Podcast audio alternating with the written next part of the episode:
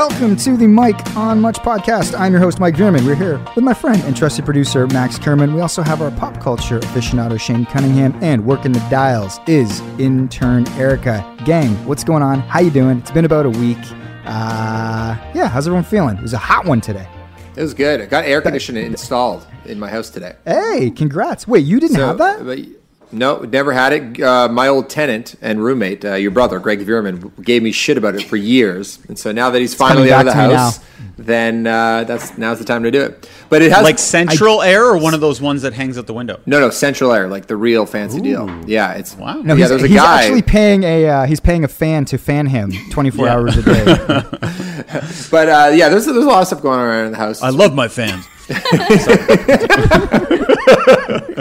Ash is laughing. She like that one. Uh, but um, I, uh, it is kind of funny though because I have just refused to be of any help when it comes to any physical labor around the house.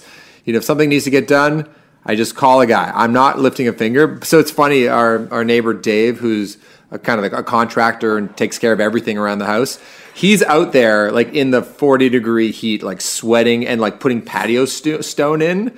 I will like go outside to say hi and offer him a beer. And then I'll go back inside and like do like a 30 minute YouTube workout uh, while he's outside, like, you know, sweating his ass off. And, but I, you know, I have my parameters when it comes to how I like to participate in such things. So, so far, so good though. And so it's all working. Who out. mows your lawn?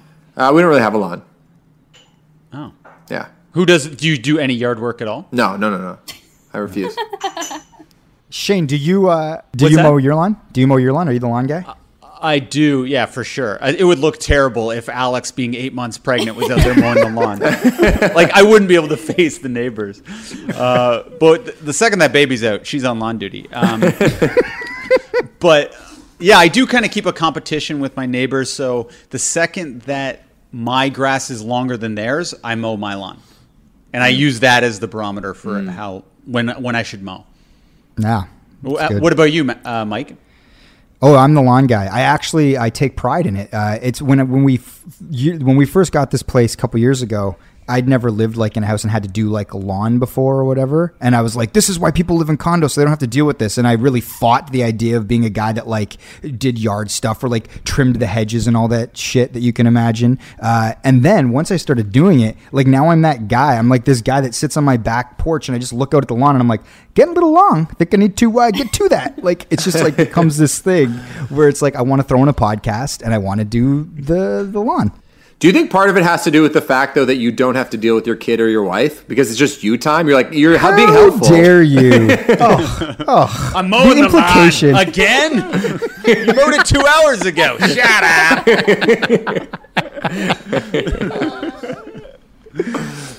Yeah, it is funny. I will say, like, uh, just just you would think because of the current circumstances in the world that people would have more time. I find I have absolutely no time. So when a pod comes out where it's like I'm actually want to like listen to something, uh, I'll have to like like say it's like Simmons or like say it's Zach Lowe talking about the NBA.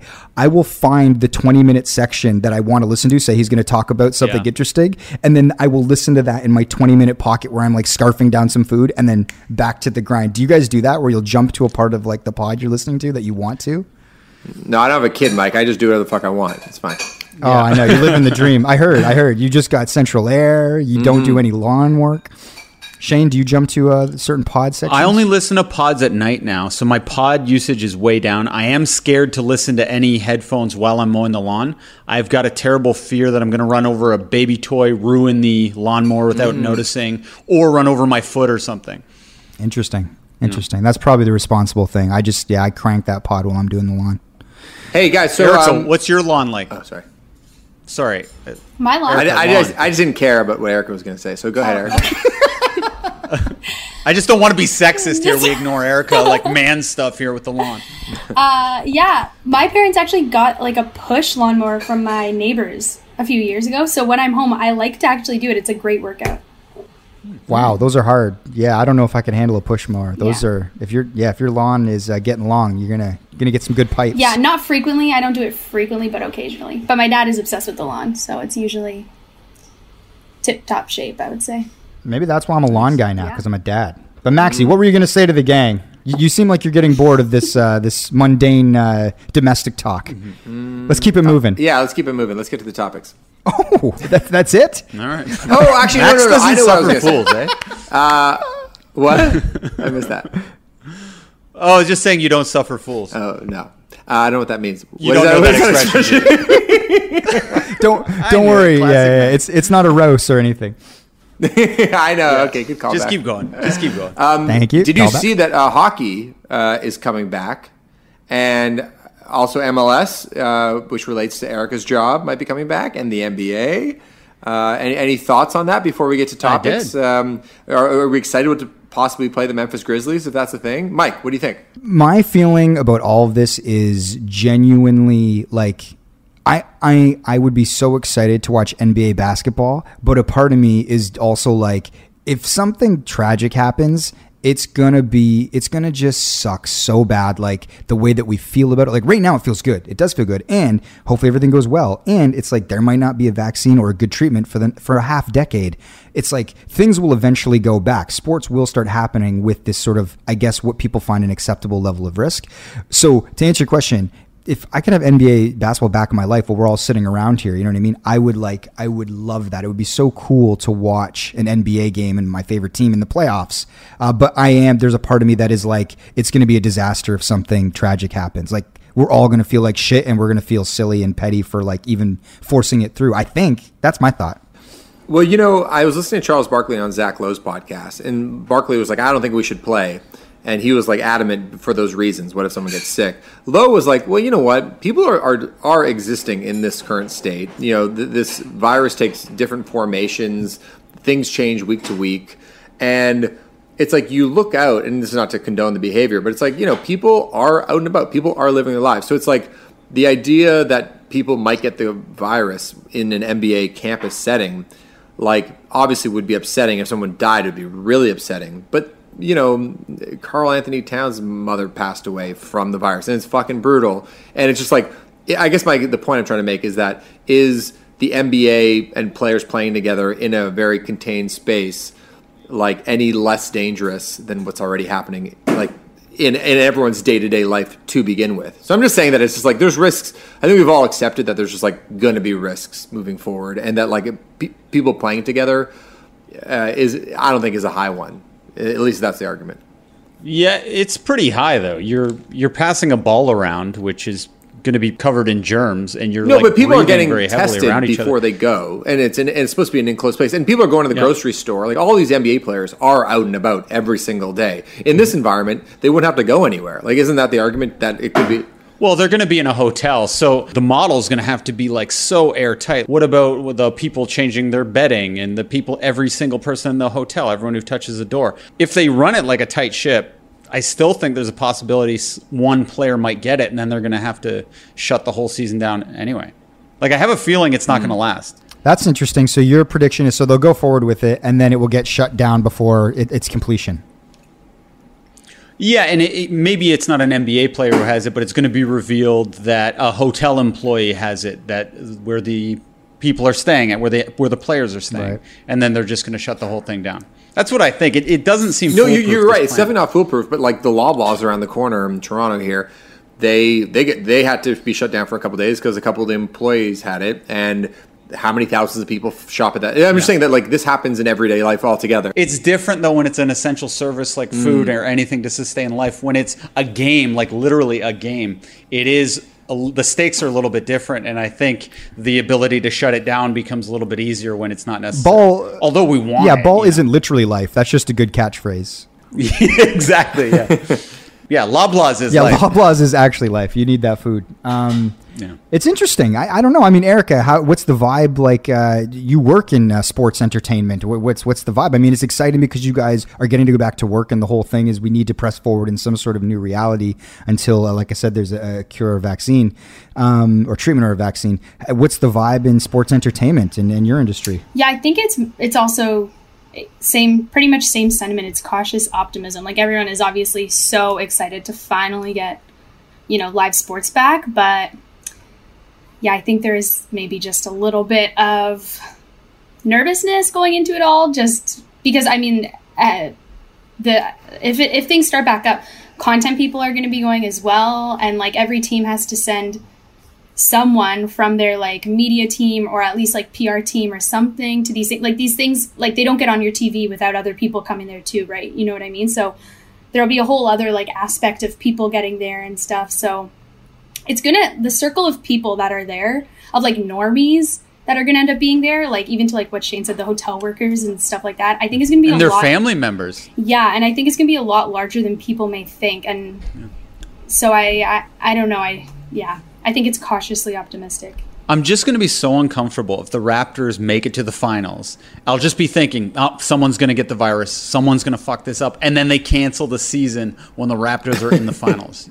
You know, wouldn't that be like the perfect thing to happen to us? You know what? You know what would be crazy is let's say the Raptors make the finals, but there's some sort of weird circumstance, or they say they win it. It's like they're gonna have. It's Yeah. gonna be such an asterisk. An a- two asterisks. That's it. Yeah. It's, if anything, it's gonna Well, reinforce it's gonna the be an first asterisk no asterisk. matter what. Like, That's true. Mm-hmm. yeah, Yeah. yeah. And by the way, I don't mean to be But, like I flippant mean, about yeah. it. Like, I, I, I don't want to make it like, oh, who cares? Kids were hanging out at Trinity Bellwoods. The life needs to go on. People need their relief. People like need to see other people. Is not that argument at all. Um, No, I don't think so. I, it didn't come across that way either. And I think that there is a large.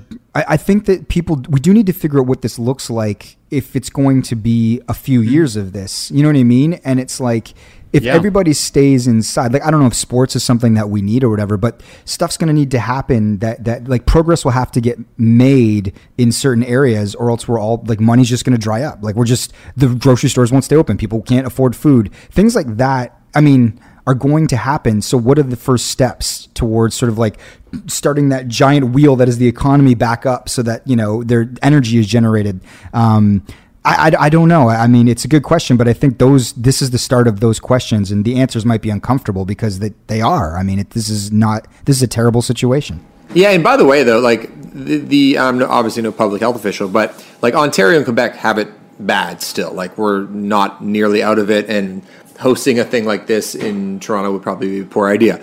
It- you know, BC at least right now hasn't has had like one new case. Like the other provinces in the middle of the country, like like their their their trends move in different ways. It's not to say that there can't be a, like a second win, but there's all the other places in America that are that have been relatively untouched by it, right? Anyway, it's all to say that like the the idea that we compare everything, every situation to the worst case scenario, which is like New York City right now, I think needs to be just just considered that like not everything is New York City and there's different ways to deal with it and the virus is in a different state than it was three months ago and we also know a lot more about how the virus gets passed around et cetera et cetera. And by the way this is not me like being like stupidly optimistic or hopeful. It's just like also the reality that other other there, there are other realities out there that exist that aren't quite as dangerous as, as the worst case scenario that we constantly think about which I'm happy that we constantly think about by the way mm-hmm. Well, in a lot of the places that don't have anything too, they're that way because of the restrictions put in place. Of course, and, and So I'm happy we did the, all those yeah. restrictions. This wasn't like a why did we restrict in the first place? That's not what I was saying either. Um, yeah, But I mean, when, when this gets lifted, you'll notice it starts to rise and it starts to creep into places that it never did before. And you know, this whole thing just started with one person, right? So it Of can course, grow pretty course, course. rapidly. Mhm. I was just going to say, I think we're all going to be in like very strict quarantine come winter, like very, very hmm. strict. why do you say that? Well, j- just because I think people are going to loosen up to an uncomfortably loose atmosphere this summer. And just from what I've already seen and like the one nice day we had, people kind of went loco. And then it, it's going to be proven like, oh, look, not that many people are dying, or it's it's not that bad, or the virus is a little less deadly than we thought. And then it's just going to get grow out of hand and more out of hand to improve the economy. And then somebody's going to say, okay, everybody back in their homes once it gets to like a crazy problem again. Well, that's actually a natural uh, sort of transition right into uh one of our topics, which was this sort of amazing day that uh, we had recently. And in Toronto, there was this photo of a multitude of people in Trinity Bellwoods, young people uh, enjoying their day. And this photo went viral, obviously, for um, a plethora of reasons, but people were very uncomfortable because everyone's been sort of locked up for you know, three months and observing social distancing and sort of playing by the rules. Uh, but then this sort of mass uh, group of people just all kind of went ham uh, on the one nice day to sort of felt like a wave of scorn um, from the internet, whether that was Twitter or think pieces in the Star uh, or or any of the other sort of Toronto papers. Um, what did you guys think when you saw the the footage of all those young people sort of enjoying their their afternoon in Trinity Bellwood after sort of you know the rest of, the rest of the world has been sort of locked up and and uh, abiding by the rules. Maxi, start with you. Uh, well, it reminded me a little bit of like the Queen's University students at homecoming, like that kind of vibe, where it's like it's like just like really throwing your privilege in everyone's face. It's like and that's why it's like so. Um, so frustrating where it's like all the, like of course everybody's having a hard time with this every a lot of these people do live in little little condo boxes in downtown toronto um, and to, to, have the instinct to want to go outside, that's totally fine. I think that is something that we all need to do. We need to get outside on a nice day. But when it becomes all about just like flaunting in the uh, your latest outfit and the, not to sound like a boomer here, but like and the party and being seen and just like that is where when it becomes like really offensive. And, and I just kind of put in the context of like if they weren't a bunch of white people and there was some other ethnicity, how much racism and vitriol would be thrown at these people? And and and and, and I'm yeah. so I'm glad these people. Uh, are being held accountable and being made to feel embarrassed and being made to feel shamed because like they clearly took advantage of the situation and were disrespectful to all the healthcare workers out there uh, and yeah, you, this is not the same thing at all. But I was just thinking about like that, um, you know, the militia guys in Michigan who like stormed the the, the, the state house with guns. You guys, you guys saw that? Yeah. Right? I was yep, thinking, was like, if those were a bunch of black guys that just went in there with guns, they those black guys would be dead, right? Like, like, yeah. and um, so I just yeah, I always kind of put in the context of it's like all these people are, are just so blatantly, yeah, flaunting the, their privilege, and that and that is obviously the most frustrating part about it. Shaney boy, what do you think of the of the scene? Well, it made me think of prison a little bit. Like you know how when people are. I remember back when you did time, man. You can never forget a skit like that. Well, you know when people are in yeah. prison, they get so like pent up and horny that they um, they will literally like they'll have sex with their own gender, even if they're not homosexual at all. So I think that sex is such a powerful drug that these people they just have to go out and peacock at any opportunity they can because you know they're in their 20s and they just want to bang and i think that's at the mm-hmm. heart of mm-hmm. all this not wrong don't you yeah, like that's all it is. It's all these hot, trendy, hipster people just dying to show off. and that's all um, Trinity Bellwoods is. Yeah, and it, it's like public drinking and day drinking. And I feel like this hasn't been around long enough for, for once people get a little intoxicated, mm-hmm. like everyone just forgets about the six feet rule, probably. You know what I mean? So after like a few beers. Oh my god, it's so forbidden, you know, and all that taboo, forbidden stuff just makes it hotter. like you're describing it like it's like a Casino de Caligula or something. Uh, but um, the the thing about Bellwoods that was interesting to me is, and what Eric is kind of touching on is like people probably went there with the intention of like okay i'm gonna I, like i'm gonna go there and we're gonna sit six feet apart in the park and then they start drinking and then they're drunk after four beers and like it probably felt so good to be drunk and outside mm-hmm. and the thing about alcohol is it strips away the sort of this this like your ability to actually care or be tense. So imagine how freeing it must have been, although stupid and selfish and all of those things. But when you're intoxicated, you don't know, just to be like, oh my God, it feels like it used to feel like three months ago. And then before you know it, there's just yeah. everybody's fucking a foot apart, oh, laughing you, you their asses off. guys with some little hottie, and you're like, oh, we can't, we shouldn't. Before you know it, you're making out. Yeah, yeah, lovers in a dangerous time, like, right? Like if you guys were okay, let's say you guys showed up, okay, because to be honest, I'm so happy I was not in. Toronto this past weekend because I could have very well been one of these people. that was going to be my question. Is if you would. I fit oh, yeah. demographic perfectly, and I just feel like if I was cooped up in my little house over there, like I would have just needed to go out. And so I feel like, yeah, I totally would have showed up maybe early, got my little place. I would have been with my roommates, but we would have been six feet apart from everyone else. But once the TV cameras showed up and CTV News and CBC and every other fucking publication in Toronto showed up, I would probably be like, oh, this is probably bad and I don't want to be documented and I don't want to end up in a textbook one day. Let's go home now. Like this is bad. And the mayor showed up. Yeah, that up. girl with the hat. Oh my god. She's Like, the everywhere. girl Her with the hat face is and the- oh, everywhere. The I one girl wonder like what she's going throwing the right now. ball. Like I'm like, oh, you poor girl. Like you are probably so embarrassed right now.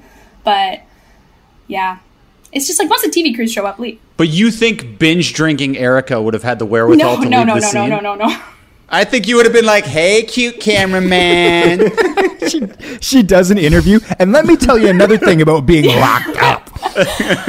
yeah, I don't, I don't know, but I'm just, uh, I mean, I totally understand everyone's intention in going there and just like, oh, we'll stay six feet apart from everyone, and but you know, it, it got real bad real quick, and like when things get real bad real quick, you gotta leave in this age of social distancing. Just you need to leave, turn around and go home if it was that packed, you know. Do you think twenty-year-old Max would have gone? Oh, uh, no, because I think I, I have uh, more respect for authority figures. Like I'm generally like, okay, I should do the right thing. I don't, I don't usually, uh, you know, stick my middle finger at the man. I'm always like, ah, the man's trying to do his best, kind of thing. That's usually But my you position. do like to peacock. I do like to peacock, but not under these circumstances. But I, I will say, the next day, I think the the the, the He's a circumstantial uh, peacock. yeah. Oh, yeah, yeah. I know when it's appropriate and when it's not. Uh, the next day, the park was pretty empty, or at least was appropriate in, in terms of the volume of people there. So I do think there was like a certain amount of like, we need to get this out of our system happening, you know, like with that day, we're like, we just like everybody, like, we're going to go loco. Like, there is going to be a couple purge nights and days in the city of Toronto. I'm not excusing it, but it, it is something that we're probably going to see that is just reality unless they figure out a way um, to, to have people out and about socializing drinking at a normal clip so they don't have to have these purge days you know what i mean like there, there has to be some changes in the bylaws when it comes Yeah. to like public drinking and just like park space and also uh, you know pedestrian only car uh, pedestrian only roads where you don't have to deal with cars because i think all that would help with people's like sexual tension as you say Shane. Yeah. Well, in a weird way, this is good too because it, it, the release of COVID is becoming manageable because there's such like a, a divide. People with families and people over 30 are generally following the rules, and then people who are younger tend to be breaking the rules. Where so that kind of keeps it controllable, right? The the spread. Uh, do, do you guys uh, think that the government's doing a good job right now? I haven't been paying too close attention, to be honest. But like Doug Ford and Trudeau and John Tory, do you guys have any thoughts on that? Yeah, I got kind of bored with this the everyday speeches. Like after two weeks, I'm like, I, I get it. I'm like, it's true.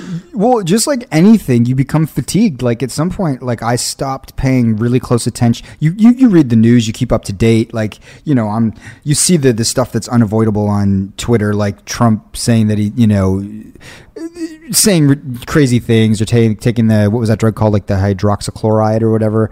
You you see those things but um as far as like Doug Ford giving a presser every day or like even the prime minister speeches it's like I haven't watching that stuff in a while. Like Shane said it's like okay I know the rules. I know how to protect myself and my family. It's like I'm going to kind of stick with that until there's like a breaking news that it's like we found an amazing treatment where literally you're only sick for a couple days and you don't die. And it's like dope let's get back to it you know but until then it's just kind of like you know madness out there like because it's like yeah people you know oh that person have you guys seen these videos? I did see these where people refuse to wear a mask going into a store. Like it becomes like sort of like this act of defiance Yeah, you know? like i think we talked about this in another pod like don't let the terrorists win or whatever. Um, so it's like you have all these people and it's kind of being divided along party lines where it's like i'm not no sheep. You can't make me wear a mask in america. This is a free country. So there's all these taped interactions of the you know like, yet they are the sheep themselves following just a different herd or whatever. Exactly. That's the irony. And just the guy in the Costco or whatever, and he's like, uh, and he's taping the dude, the Costco employee who's got the mask, and he's like, "Sir, you need to wear a mask."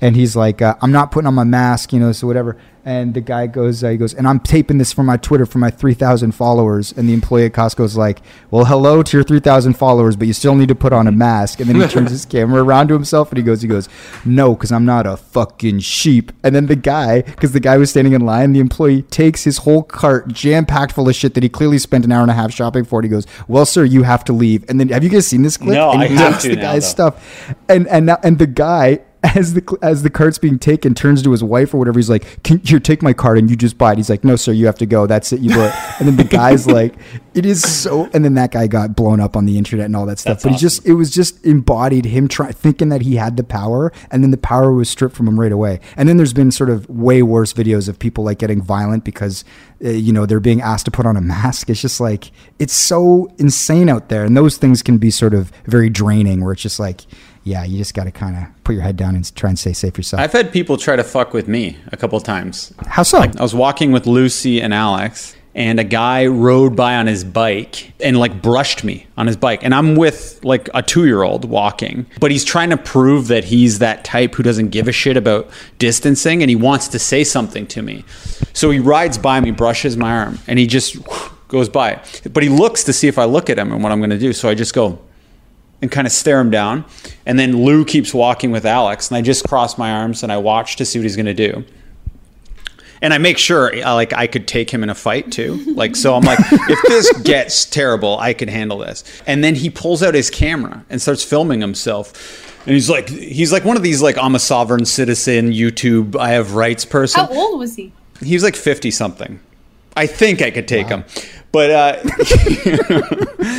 uh, but he's like, oh, I, I uh, this guy's giving me a bit of a stare down. Looks like he uh, wants to have a bit of a conversation. I'm like, here we go. And then he rides by me. And I'm like, okay, it's going to go down. And he's going to turn the camera on me if I talk to him. But then I just ended up not saying anything and just gave him the like evil look. And that was it. But, but this happened to me again where a guy wanted to like bump into me while walking to prove that he doesn't give a shit about distancing. But it's And like, afterward, did you have like the fantasy of like what yes. you would have oh, said? Oh, yes. Okay, so, oh, yeah. okay, so, what, what would you have said? he comes up and he and he's like, "Do we have a problem?" And I'm like, "Yeah, you just fucking almost ran over my 2-year-old daughter." And he's like, "What? What? I can't ride my bike there?" I'm like, "I don't think you can." And he's like, "I know my rights. It's actually part of this bylaw. I can ride my bike here." And then I'm like, "I don't give a shit. You should never ride that close to a 2-year-old." You shouldn't be riding that mm-hmm. close to people. It's not about COVID. I'm like, I don't care about it. I'll punch you in the face right now and prove I don't care about COVID. And then I, I punch him in the face. He lands like hard, but not so hard where he's like knocked out. He's just on the grass. And then my wife just like is impressed, and then we go home and make love. That's the fantasy. Um, so would you so you would have no problem fighting a stranger during COVID time? As long as I knew he was going to be okay, and I'd wash my hands right afterwards. Because I think as long as you wash for 20 seconds, you're okay. I wouldn't, the knuckles I used, like, I wouldn't put the knuckles that I used anywhere near my mouth or my eyes. no. Or your wife? No. For that. No. Yeah, I'd wait till I wash my hands and then take care of her. Yeah.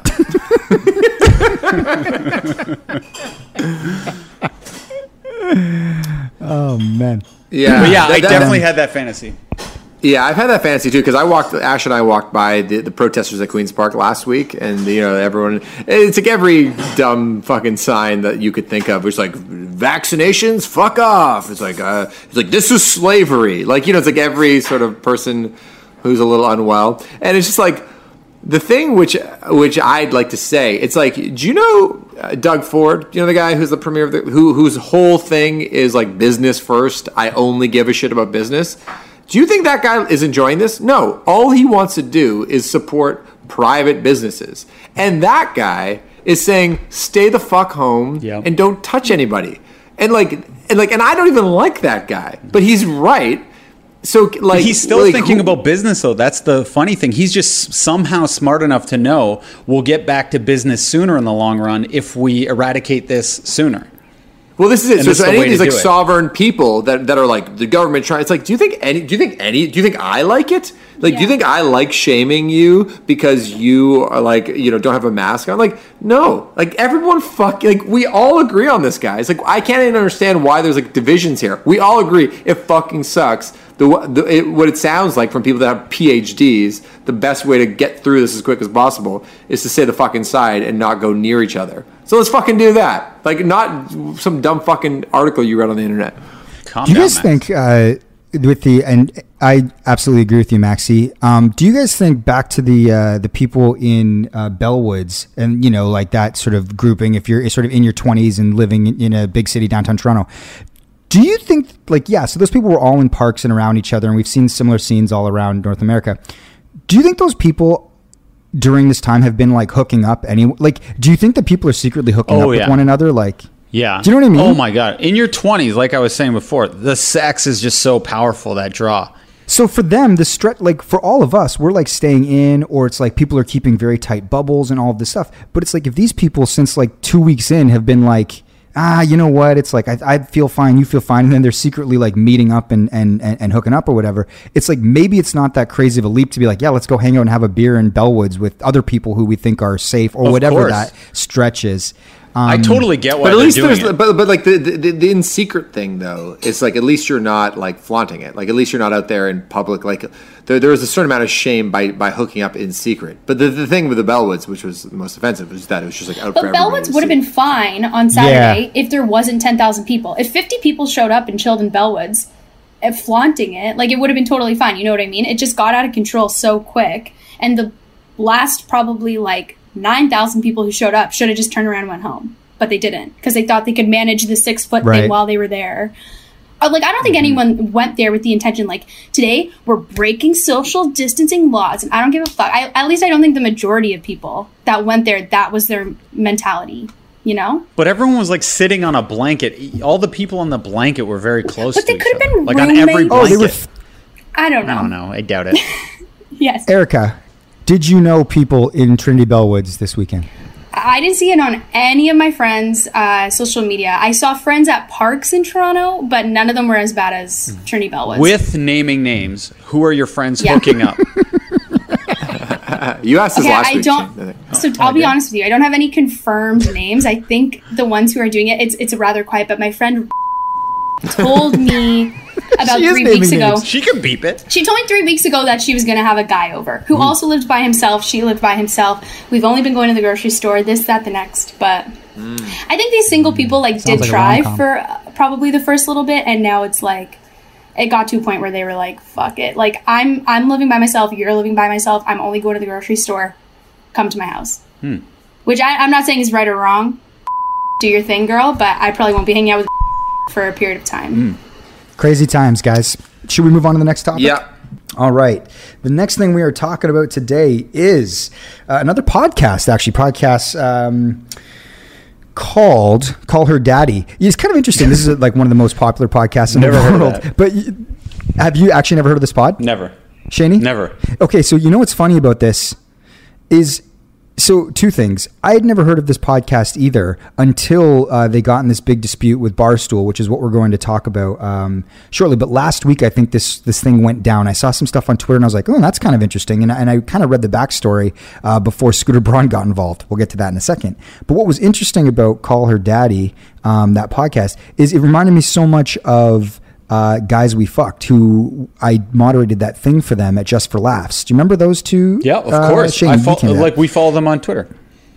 yeah. So I was just like, this just seems like that, but I guess more successful or popular because uh, to Max's point, uh, this and the Joe Rogan podcast are like they're the two most popular podcasts in the world. Um, that's Max's fact, not mine. I didn't fact check it, so I'm not sure if it is true or not. But either way, Call Her Daddy uh, is this massively popular podcast started by two friends, these two girls, whatever, besties, uh, and they signed a deal with Barstool Sports. Uh, and the head of Barstool is this guy named Dave uh, Portnoy. Um, who's become very, very sort of like famous, uh, but also polarizing. People feel like Barstool is, you know, at times misogynistic. It can be whatever. The, we could get into all that, but we won't. It has a huge following. People do love Barstool.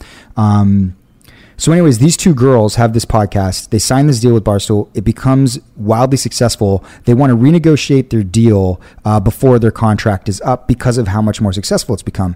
I guess uh, Dave, the head of uh, Barstool, is like, yeah, we can start talking about that. It seems fair, et cetera, et cetera. But then he finds out one of the girl's boyfriends is like some suit uh, that he's like a, an agent or some sort of representation. I'm not sure what the boyfriend does. But he finds out that that guy's been shopping the podcast to other outlets, even though they have a contract with Barstool. So even if like somebody else wanted to buy this podcast, it's not like they could get rid of the Barstool contract anytime soon. So I guess this puss, pisses off the head of Barstool Sports, Dave Portnoy, and he basically is like, "That's fucked up. I don't want anything to do with that girl or her boyfriend anymore." So then that girl and the other girl get in a huge fight, I guess, about like who does more work on the podcast. If, if one's committed, uh, the other one's boyfriend's like, "You guys aren't getting paid what you should get." So it all becomes this huge, huge, huge, huge, huge mess.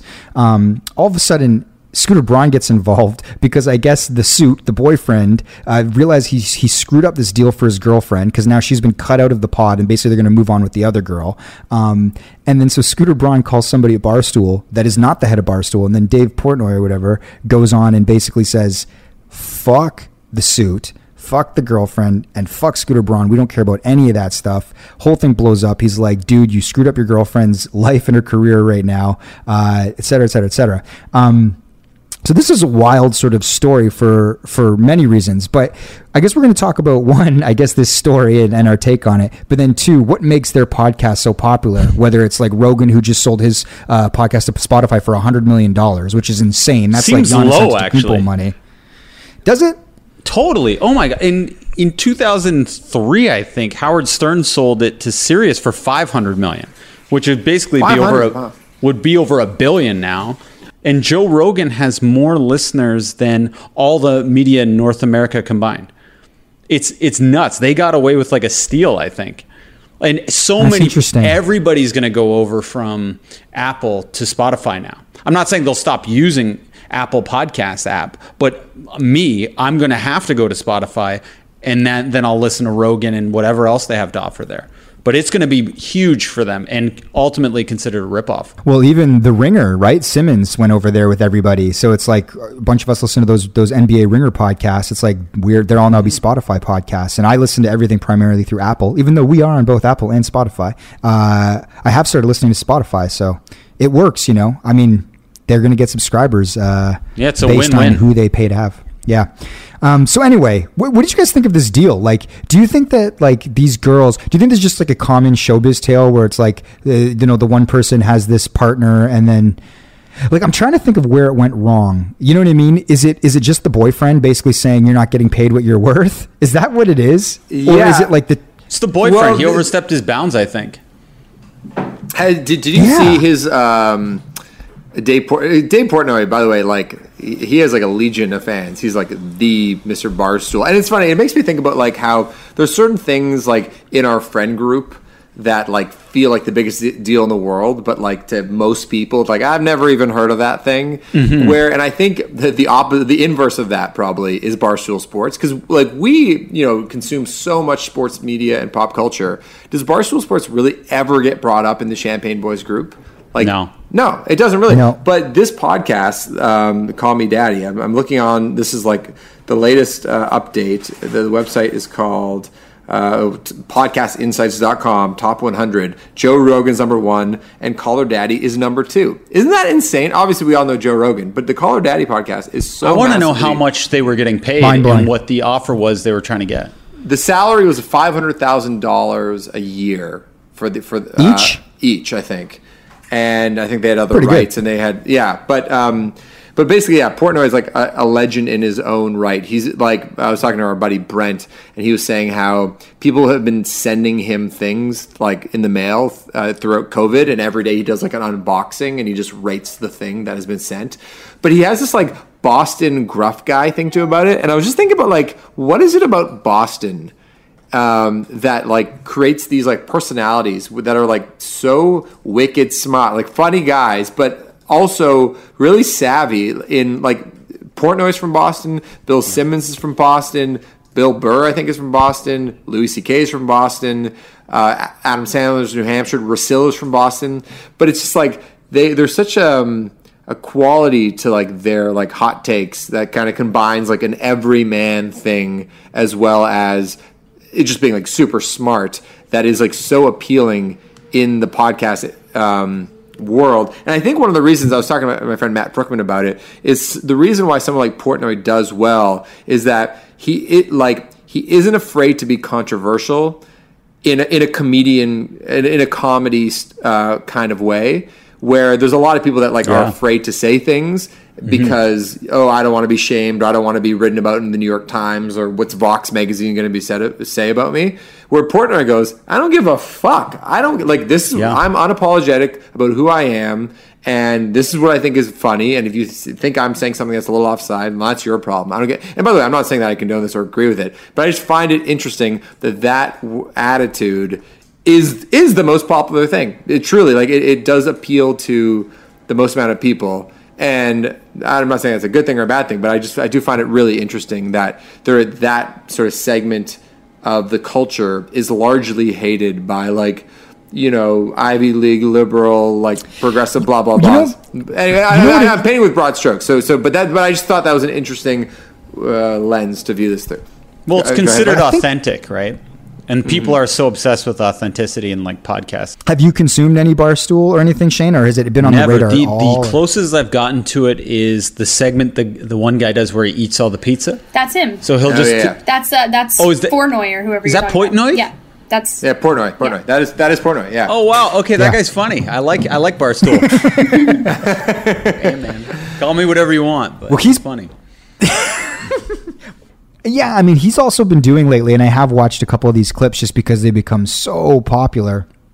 Um, he kind of did a COVID rant that he, it, where basically he said the whole goal of quarantining was to flatten the curve. It wasn't to quarantine forever. So he's like, what are we doing right now? Like, you guys told us to do this so that we could like give hospitals a chance to sort of prepare themselves, but we weren't doing this so that we would stay locked up for the next three years. It's like, what are you talking? Anyway, the the point, the, the, his rant went so viral that everybody sort of started talking about the way that he was.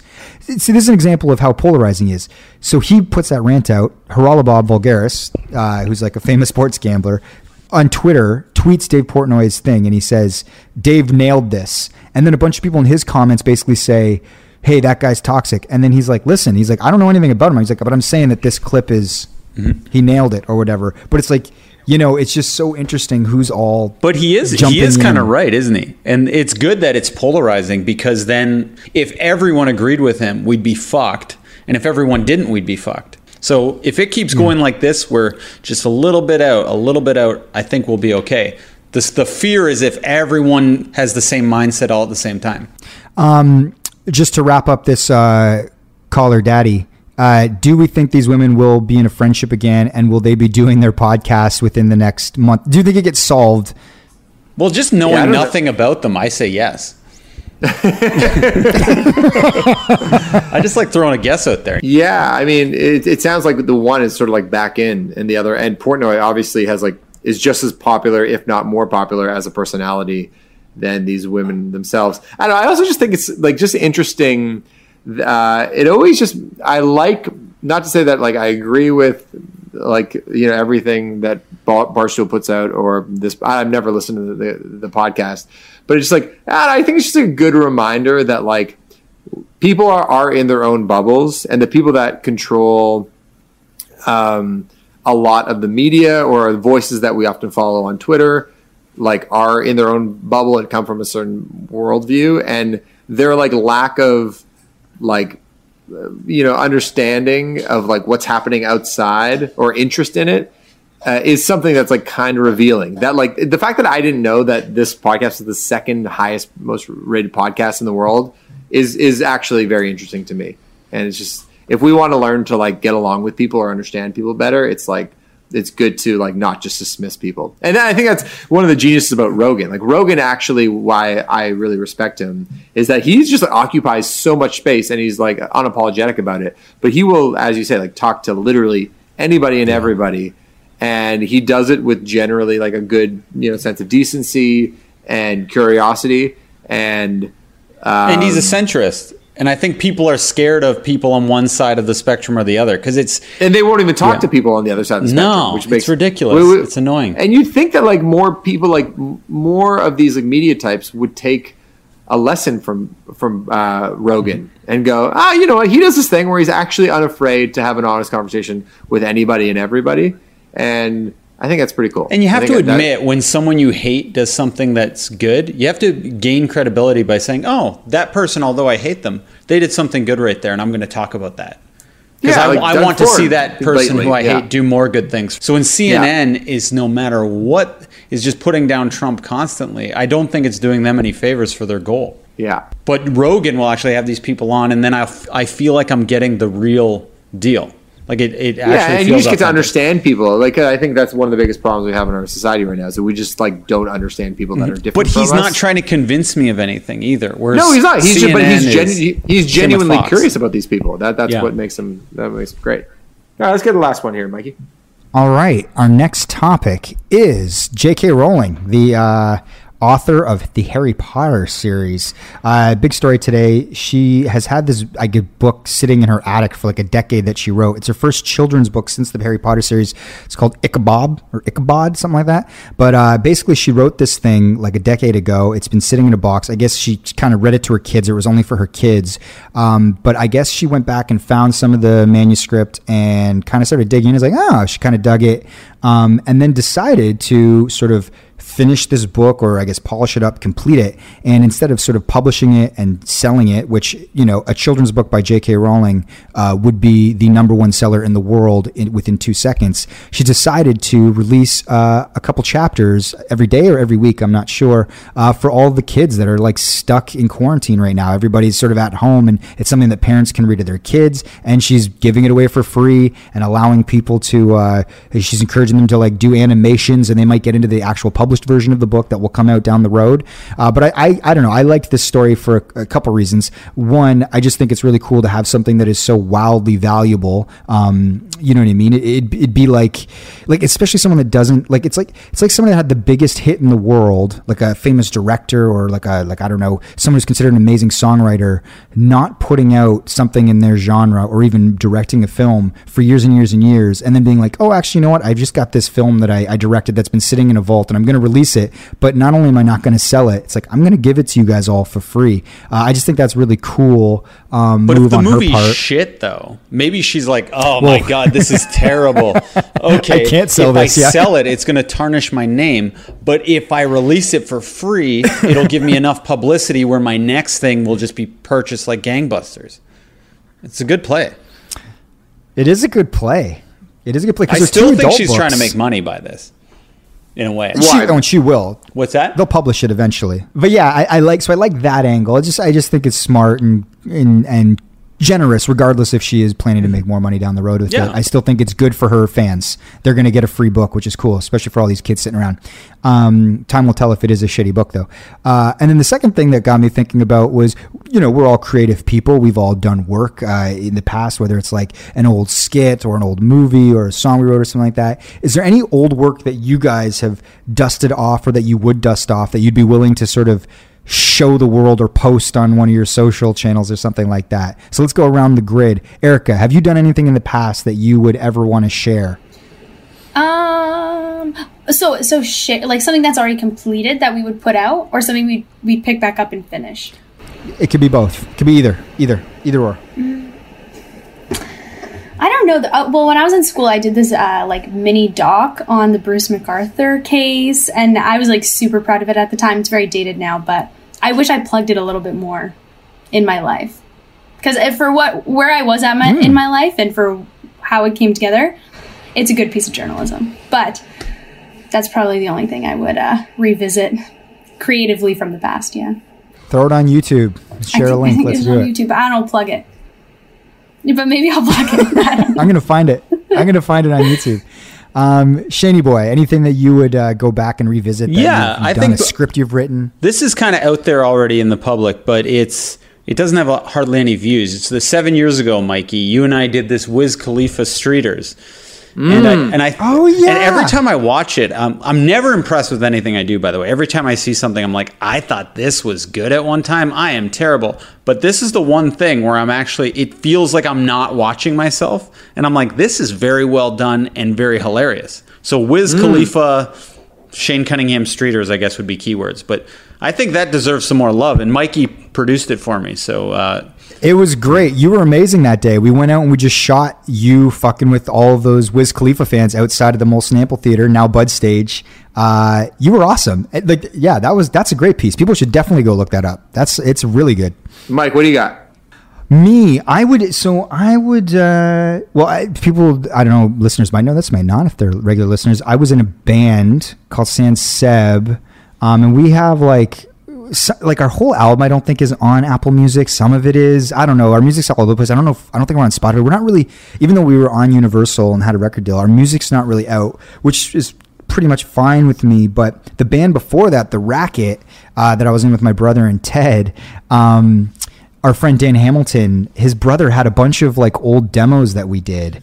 And Well, I want to cut you off because uh, Greg, I'm in a text combo with Greg and Dan, and earlier this week, Greg sent me a, a text and he was like, "Max, you ever hear this song Mike wrote in the heart of the first Danica breakup? This is straight yogurt and water, Mike."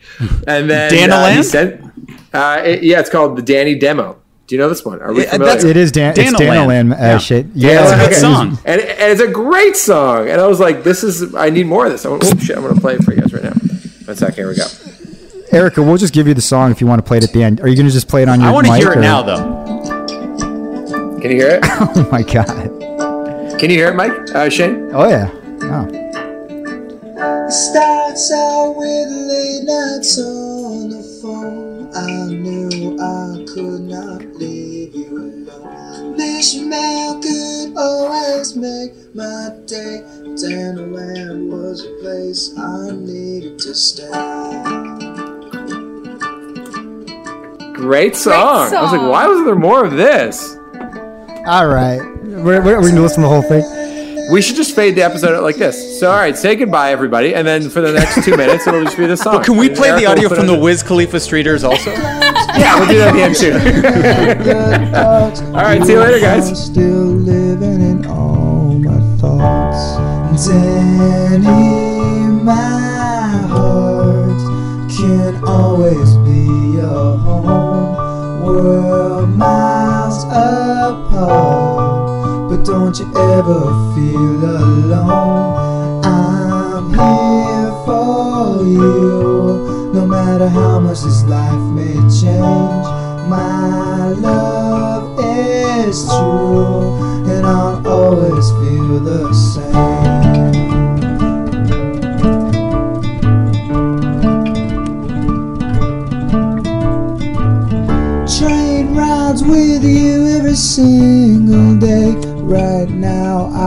Wish I had stayed awake. Every night with the yellow baby in our bed. There's nothing better than your homemade banana bread.